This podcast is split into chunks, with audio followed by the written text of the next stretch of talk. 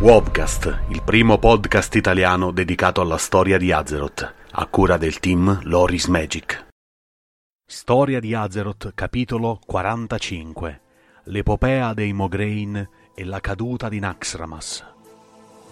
Dopo il tradimento di Arthas, i rimanenti leader del Silver Hand si unirono per combattere i non morti nelle regioni conosciute ora con il nome di Terre Infette. La spada, nota come Ashbringer, divenne l'arma più letale nel loro arsenale, tanto che rapidamente attirò l'attenzione del Lich Kel'Thuzad.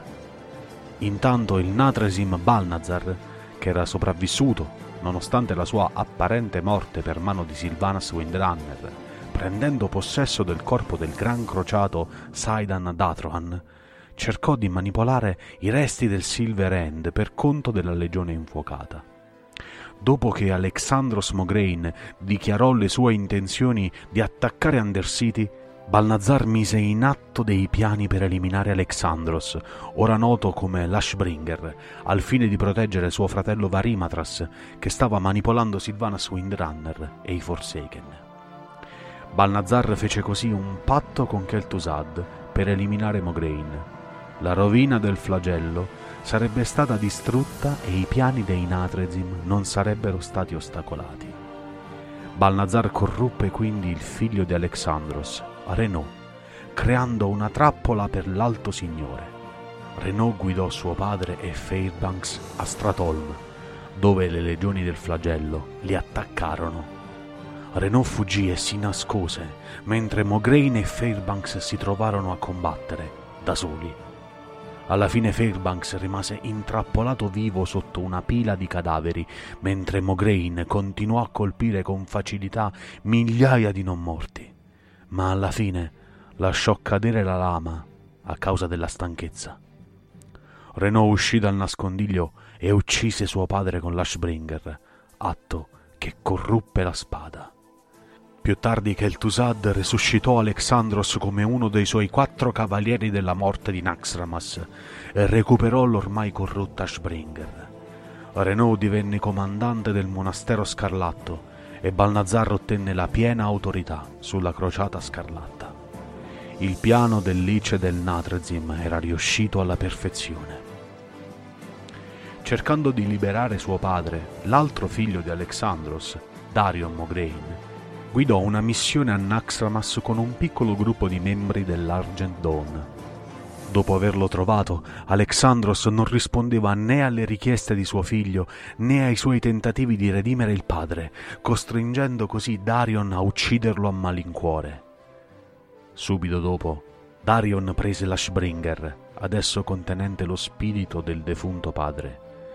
La voce di Alexandros portò Darion da Naxxramas al monastero scarlatto, direttamente da Renaud. Darion affrontò suo fratello, che lo attaccò e tentò di ucciderlo, ma prima che Renaud potesse affondare il colpo finale, lo spirito di Alexandros emerse dall'Ashbringer e lo decapitò, salvando Darion. Immediatamente dopo lo spirito di Alexandros si ritirò nuovamente all'interno della spada. Qualche tempo dopo, durante un attacco del flagello alla Cappella della Luce, Darion si trafisse il cuore con l'Ashbringer, nell'estremo tentativo di liberare lo spirito di suo padre, ma dannò se stesso, diventando a sua volta un cavaliere della morte.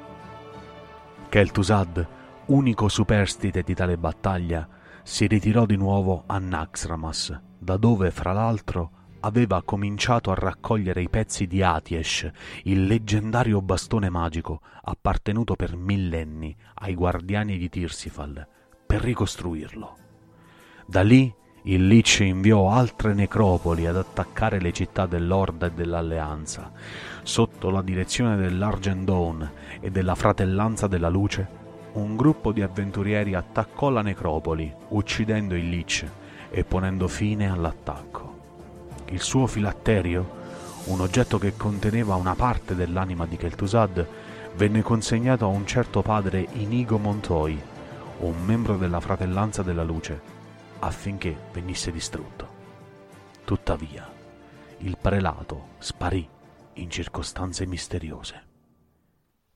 Grazie per l'ascolto. Trovi un nuovo episodio ogni mercoledì e venerdì sul nostro canale YouTube e ogni giovedì il podcast settimanale di storia su Spreaker e Spotify. Se ti piace il nostro lavoro e vuoi supportarci gratuitamente e rimanere sempre aggiornato sui nostri contenuti, basta un clic.